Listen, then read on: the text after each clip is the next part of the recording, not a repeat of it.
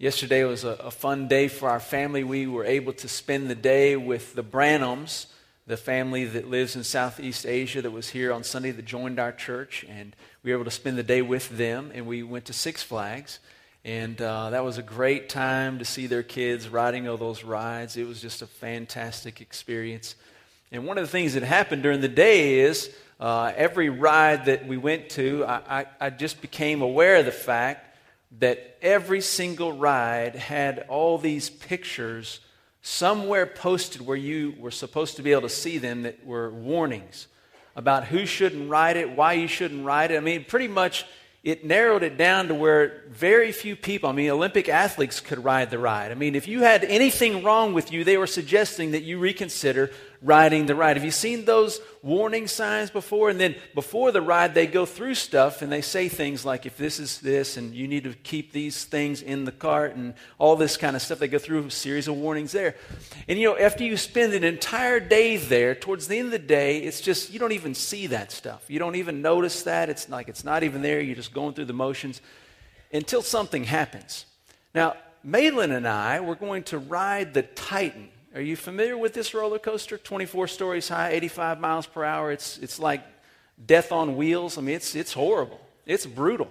And so we chose to do that because we like self torture.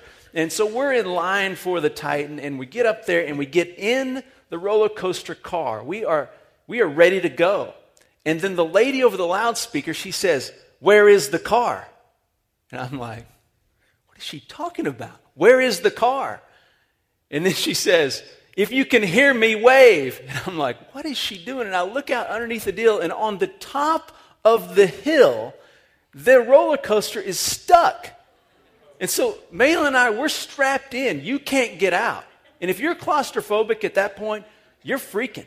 I mean, you're like wanting to bust out of that roller coaster because you don't want to be those people there. And I leaned over to Mail and I said, I wish we were up there. That'd be so cool. She looks at me like, You are crazy you know? And so and so here's what i discovered. In that moment all of a sudden everybody on that platform is paying attention to everything that's being said by that person on the microphone. We're listening to every warning. We're listening to every, in fact some people on the roller coaster that we're on they're like we want out now. And they release the deal and people leave. And they're like i'm done with this. No more chances you know? And, and so all of a sudden that moment when somebody's stuck 24 stories high and just waving, like, when are we going to get out of this? You're listening to everything and you're waiting to hear what's said. I think that's interesting. I was thinking about this morning, and I, I've been praying that this morning for us would be like we're stuck on that roller coaster 24 stories high, and all of a sudden we're paying more attention than perhaps we've ever paid before that God's Spirit would enable us this morning to not miss what He says. That life wouldn't be happening at a pace that we just overlook the warnings that God has placed all around us in His Word. That we would be on alert and we pay attention. And we're looking into Jesus' answer to the disciples' question when are you going to come and what's going to be going on when you are going to come. And Jesus' answer has a lot more to do with how we are to live whenever he comes, no matter what's going on. And we've started looking through a series of stories that Jesus has been telling to give the disciples this answer to their question. A question that every one of us have interest in. When are you coming? What is it going to be like when you return? And here we're going to look at the last major story and then the final section of Jesus' answer. And Jesus tells this story. He says, It is like and he's referring to the kingdom of heaven. He says, The kingdom of heaven is like this guy who's going to be traveling abroad. And what he does there in Matthew 24, 25, 14, he says, This guy gathers in three of his servants, and he gives to those servants his possessions. To one of the servants, he gives five talents. What's a talent? Talent is a measurement, a weight measurement. And uh, they would measure out precious metals, which would then be summed a, a, an amount of money. And so, five talents, depending on the metal, could be somewhere around 20 years worth of salary. Now, That's a lot of possessions. He entrusts to this one servant. He gives him five talents. To another servant, he gives two talents. And to the final servant, he gives one talent. And Jesus says, This man gave these talents according to the ability of each of the servants. And So, so the, the, the master here gives five talents to one because this guy can handle this amount of stuff. And he, and he gives it accordingly, what he believes they can handle. And then the master goes off on his journey. Meanwhile, the servant who received the five talents immediately gets to work and he puts those talents to, into business trading and he gets after it, working hard, and he ends up turning those five talents into five more talents. Incredible return on the investment, I'd say. He works hard and he produces a great deal of return for his master the, the servant who received two talents, he does the same. He works hard, he puts it into work, and he makes two talents from the two talents he was given. So he doubles the amount that he was given by his master. The third servant, however, he took that one talent that his master entrusted him with, and he dug a hole in the ground, and he put that amount of money into the ground, covered it up, and he went and lived his life however he wanted to live it, doing absolutely nothing for his master. I mean, all he did for his master is dig a hole and cover that hole back up. And then he went out and spent the rest of his life waiting for the master, doing whatever he wanted to do without any concern for the master's possessions. And a long time passes, and the master returns, and he seeks to settle accounts with these three servants to whom he entrusted all his possessions. And he calls the one servant that he gave five talents to, and that servant comes and he says, Master, you gave me five talents. And see, I have gained five more. I want you to notice what the master says to him. He says to him, Well done, my good faithful servant. You've been faithful with a little, and now I will put you in charge of much. Enter into the joy of your master. Isn't that interesting? he gives him more responsibility. He was faithful with what he has given, and his reward is you get to have more to be responsible for, and you get to enjoy my provision. You get to have joy that comes with my stuff because you've been faithful with what I've given you. Interesting. The servant was faithful with what he was given, and he was given more. And with that more came great joy. Is a reward. Then the servant who had had the two talents, he came and said, Master, you gave me two talents, and look, I have gained two more. And the master looks at that servant and says to that servant, Well done, good and faithful servant. You've been faithful with a little, and now I place you over much. Enter into my joy. Again, he responds to that servant by giving him reward of more opportunity for responsibility, and with that comes great joy.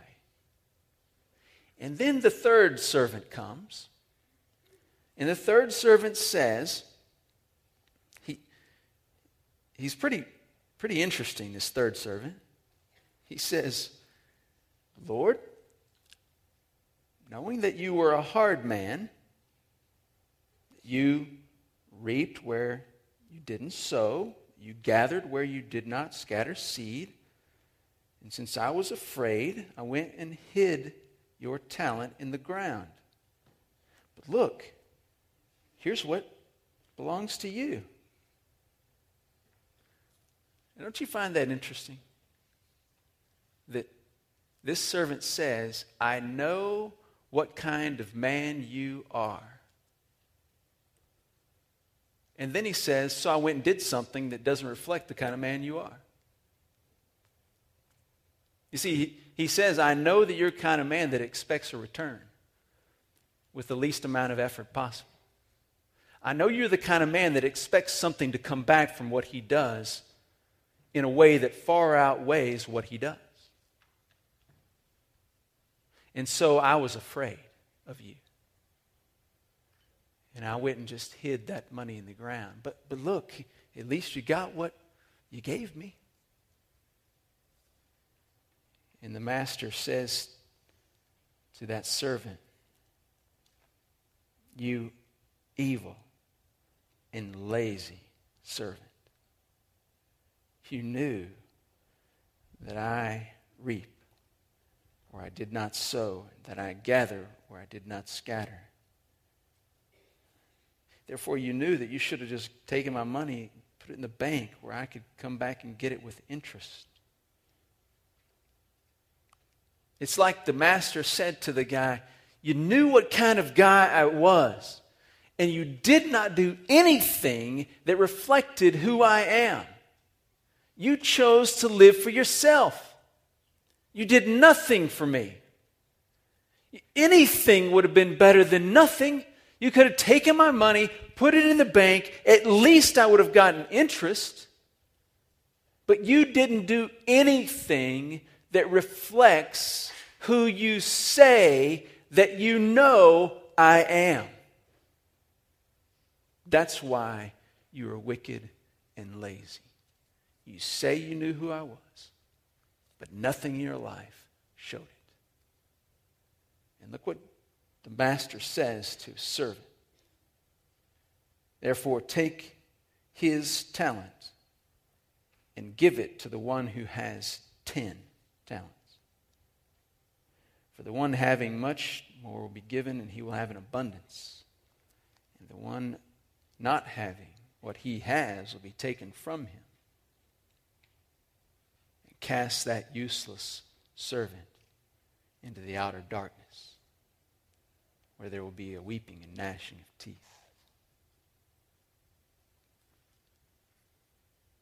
That servant believed that he could live his life any way he wanted to live it with no respect for his master, and it'd be okay.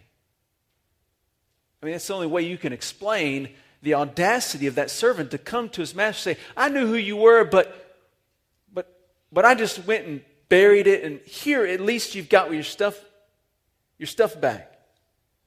I says, You've missed it. You cannot live for yourself when you're supposed to be living for me and not be called to an account. You see, it didn't work out too good for the servant to choose to live any way he wanted to live when his master called to him account for the way he had lived. Didn't work out too good.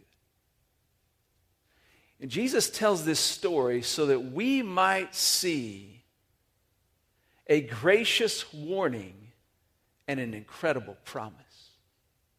You see, Jesus tells these series of stories because he is again emphasizing not so much about when he comes or what it's going to be like when he comes, but so that we'll live a particular way. And the way Jesus is encouraging us to live through this story is you need to know who I am, you need to understand who I am, and you need to live in a way that reflects you know that. Because if you live in a way that reflects that you don't know me, you will not be ready for my return. And the way Jesus tells this story, the one who did not live in a way that reflected his master, things did not go well at all. Horrible, awful outcome. So Jesus gives this warning. If you don't live in a way that reflects who I am, no matter what you say about me, it will not be good for you when I return judgment. You see, Jesus warning judgment. And it's so gracious that he warns of judgment to us in a time in our lives when we can respond to who he is. We are not in the story. The story is told so that we might live out a life of responding to the warning and embracing the promise. You see, the master gives a reward to those servants who are faithful. You know what Jesus has just done? He's just promised you and I reward for faithfulness. If we will live our lives in a way that reflects who He is because we believe in Christ, then we will receive a reward from Him that will bring into our lives incredible opportunity and responsibility in eternity and incredible joy. The joy of the King. And Jesus wants us to respond to this story by, by deciding that we will let our lives, we will seek to make sure our lives are driven more and more by who Christ is and less and less by anything else. So that everything that Christ is is reflected in the way we live. Listen, if you want to be ready for Christ's return, then ask yourself the question is my life increasingly reflecting who Jesus Christ is in everything I do? Or does it look like that I have taken what I know about God and Jesus, dug a hole, put it in that hole, buried it, and I hope that someday when Christ returns, I can say, hey, I knew what kind of person you were. But I really wanted to live my own way.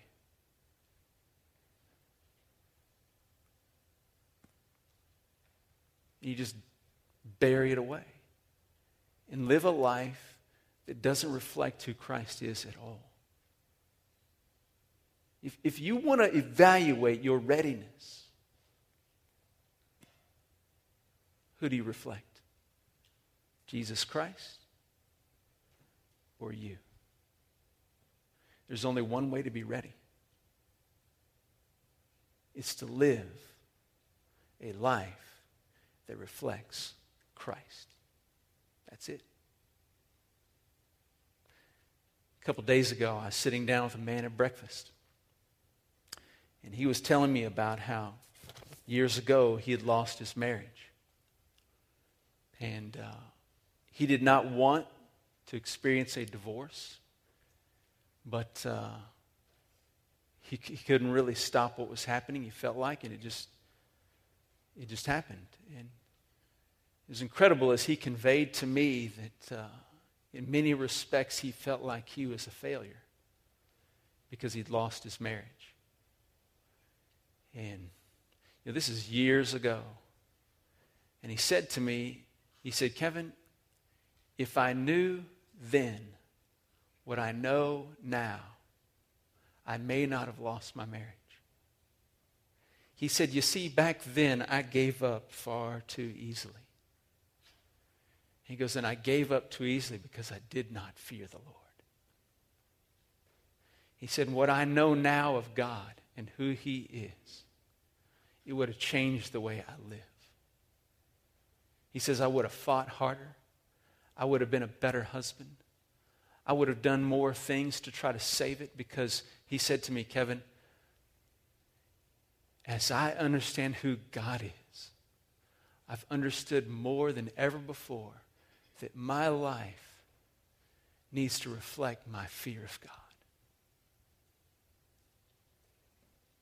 As I sat there listening to this man, I thought to myself, this man is ready for Christ's return because he fears God. Not a bad kind of fear of being afraid, but a fear that's reverence and awe, a willingness to follow Christ no matter what. As I listened to this man talk, it totally marked my life. And I thought to myself, I want to be ready like that man.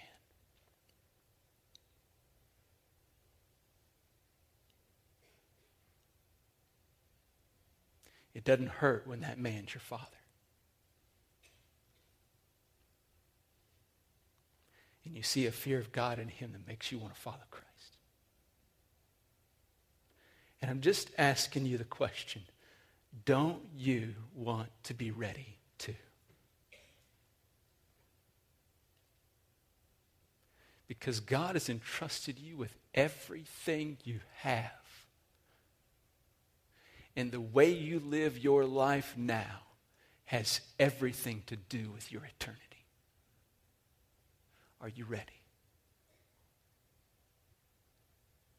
And as if we needed more reason to get ready, Jesus Christ finishes his answer to the apostles with a dramatic picture. I mean, this is Matthew's last recorded teaching of Jesus Christ before Jesus Christ heads to the cross. These words are intended to impress our hearts deeply. And Jesus begins this last section with this incredible promise. He says, When the Son of Man, when the Son of Man returns, when he comes in his glory and all his angels with him, then he will sit upon the throne of glory. And he will and all nations will be gathered before him, and he will separate them from each other as a shepherd separates the sheep from the goats.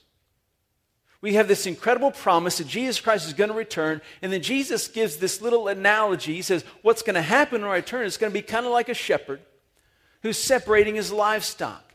And there's going to be a distinction between the two groups that is as distinct as a sheep is from a goat. He says, Those on my right hand will be the sheep, those that on my left hand will be the goats. And to those on the right, the sheep, Jesus says that the shepherd, the king, will say, that he will say, You are blessed of my Father. Come and inherit the kingdom which has been prepared for you from the foundation of the world. To those on the right, he says, Eternal life is my gift to you. To those on the left, he says, You accursed ones. You need to come into the eternal fire which is prepared for the devil and his angels. To those on the left, he says, Eternal suffering is what you have earned for yourselves.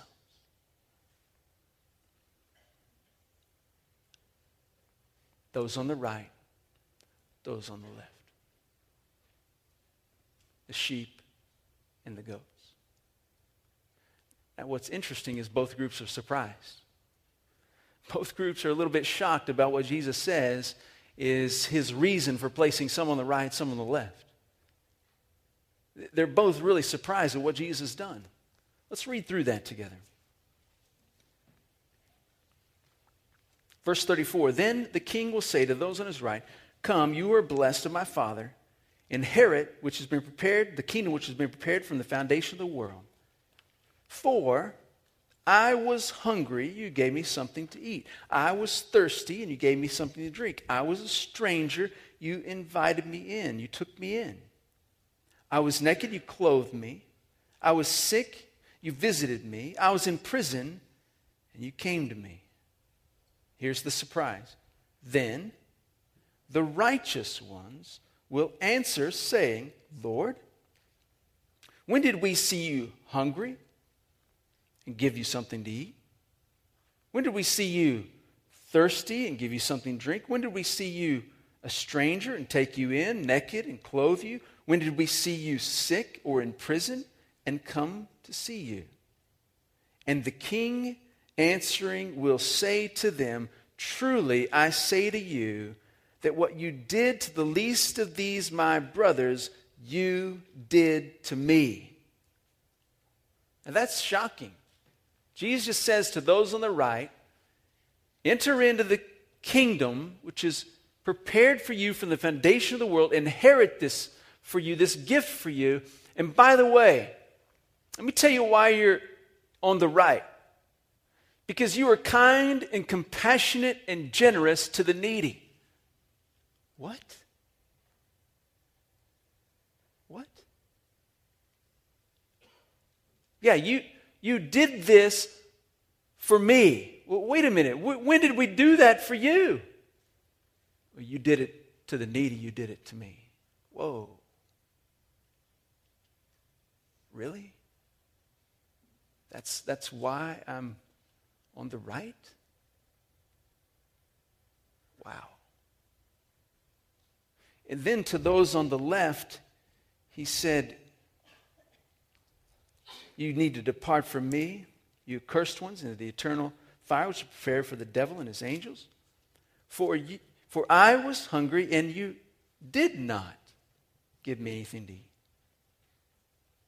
I was thirsty, you did not give me anything to drink. I was a stranger. You did not take me in. I was naked, you did not clothe me. I was sick and in prison, and you did not visit me. Then, surprise, then they will answer and they say, Lord, when did we see you hungry or thirsty or stranger or naked or sick or in prison and not minister to you? Then he'll say to them, Truly I say to you that what you did not do to the least of these, you did not do to me. And he makes this incredibly powerful statement. These will go into eternal punishment, but the righteous into eternal life. W- wait a minute. When did we do that to you? Because if we'd known it was you, we would have done differently. No, no, no. What you did to the least of these is what you did to me. You mean we're on the left because we did not do compassion and kindness and generosity to the needy? That's right. And those on the left, eternal punishment. And those on the right, eternal life. This is pretty vivid, folks.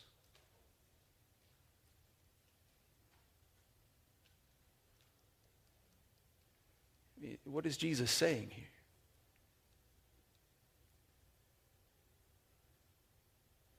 He's saying that what you do with your life now has everything to do with eternity. Now, let me clarify something. What we have seen here in Matthew 24 and 25 is a snapshot of judgment, just a glimpse. We've not give, been given A to Z when it comes to judgment, so we see everything that Scripture teaches or what we should understand about judgment, which is given a snapshot. And what we've been given here is a snapshot of people's faithfulness. And Jesus used the evidence of their faithfulness in this last little analogy in reference to how people treated other people in need. And those who treated those who were needy without a concern, they lived their own lives for themselves, no concern for those who had need. Jesus says, Nope, you're not coming in. Now, what is Jesus conveying here? Well, through the series of stories, you can see that Jesus is using the evidence of one's faith, through, pictured through their faithfulness, to show whether or not they were ready. And so you have the homeowner who Jesus said, if the homeowner had known when the thief was going to come, the homeowner would have done everything to keep the thief from coming. In other words, if the homeowner knows the thief is coming and believes that the thief is coming, the homeowner is going to do something to keep that thief from coming. His actions are going to be evidence of his faith.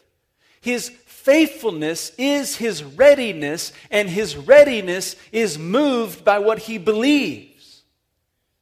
It's the same thing with the slave and the master.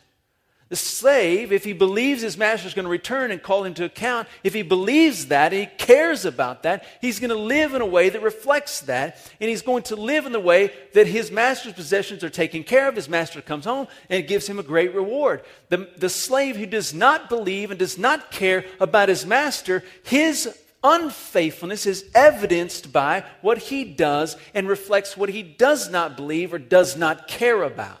And let me just tell you, apathy and unfaithfulness or unbelief are the same things. You, you can say, I don't care or I don't believe. It's the same thing. If a servant does not believe or does not care, the outcome is the same. And what Jesus Christ has done, he's told a series of stories to help us see that readiness for his return is faithfulness that is moved by our faith. What we believe actually is revealed in what we do. And so our, our readiness for his return is evidenced through our faithfulness, which is motivated by our faith. What that means for you and I is that everything you do in this life has everything to do with the eternal, eternal life.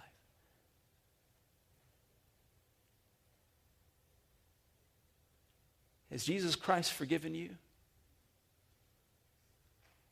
Then you should be forgiving towards others. See, that's faithfulness. As Jesus Christ demonstrated compassion to you, then you should demonstrate compassion to others. That's faithfulness. As Jesus Christ poured out his spiritual riches upon you, then you should use all the means you have from Christ material things, spiritual things, intellectual things, all your everything you have to help others come to Christ. That's faithfulness. A life that is moved by faith, demonstrating faithfulness, giving evidence of readiness. Because the only way to be ready for Christ's return is to live in faith in Christ in a way that demonstrates faithfulness. Because listen, ready or not, Christ is coming. Whether you're ready or not, Jesus Christ is going to return. Man, what do you, let's, I want to go play hide and go seek or something. Yeah. Do you You know, when we were little kids, we played hide and go seek in the, uh, in the sanctuary. Oh, yeah. Yes, that's let's, a good let's do idea. that. Yeah, let's let's do do that. All right, all right. You, you go hide, and I'll start counting. That We'll- sounds good, we'll Do dude. it like that. That sounds good. All right.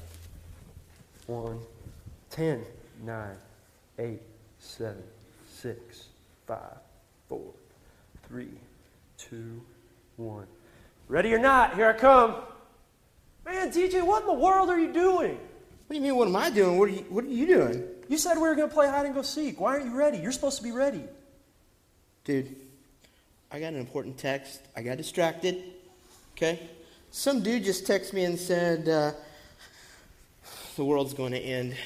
Dude, I don't care about your text. We're playing hide and go seek. You said you were going to be ready. Why aren't you ready? Well, no, no, no. What you said was ready or not. I just chose not. So get over it. I'm not going to get over it. I tagged you. You're it. Okay, okay, You need dude. to be counting. all right, all right. So I'll count now. Make you happy. We'll play hide and go seek. Yeah, yeah. Ready? Okay. Ten nine eight seven six five four three two one. Tag you're it. DJ, that was too fast, man. It I didn't wasn't have too a chance fast, to get dude. ready. You said ready or not. I was ready. You're not. Tag you're it. I'll go hide. All right, but you better be ready this time because this game's no fun if you're not Dude, ready. Dude, I'm ready. Yeah. Okay. Nine, eight, seven.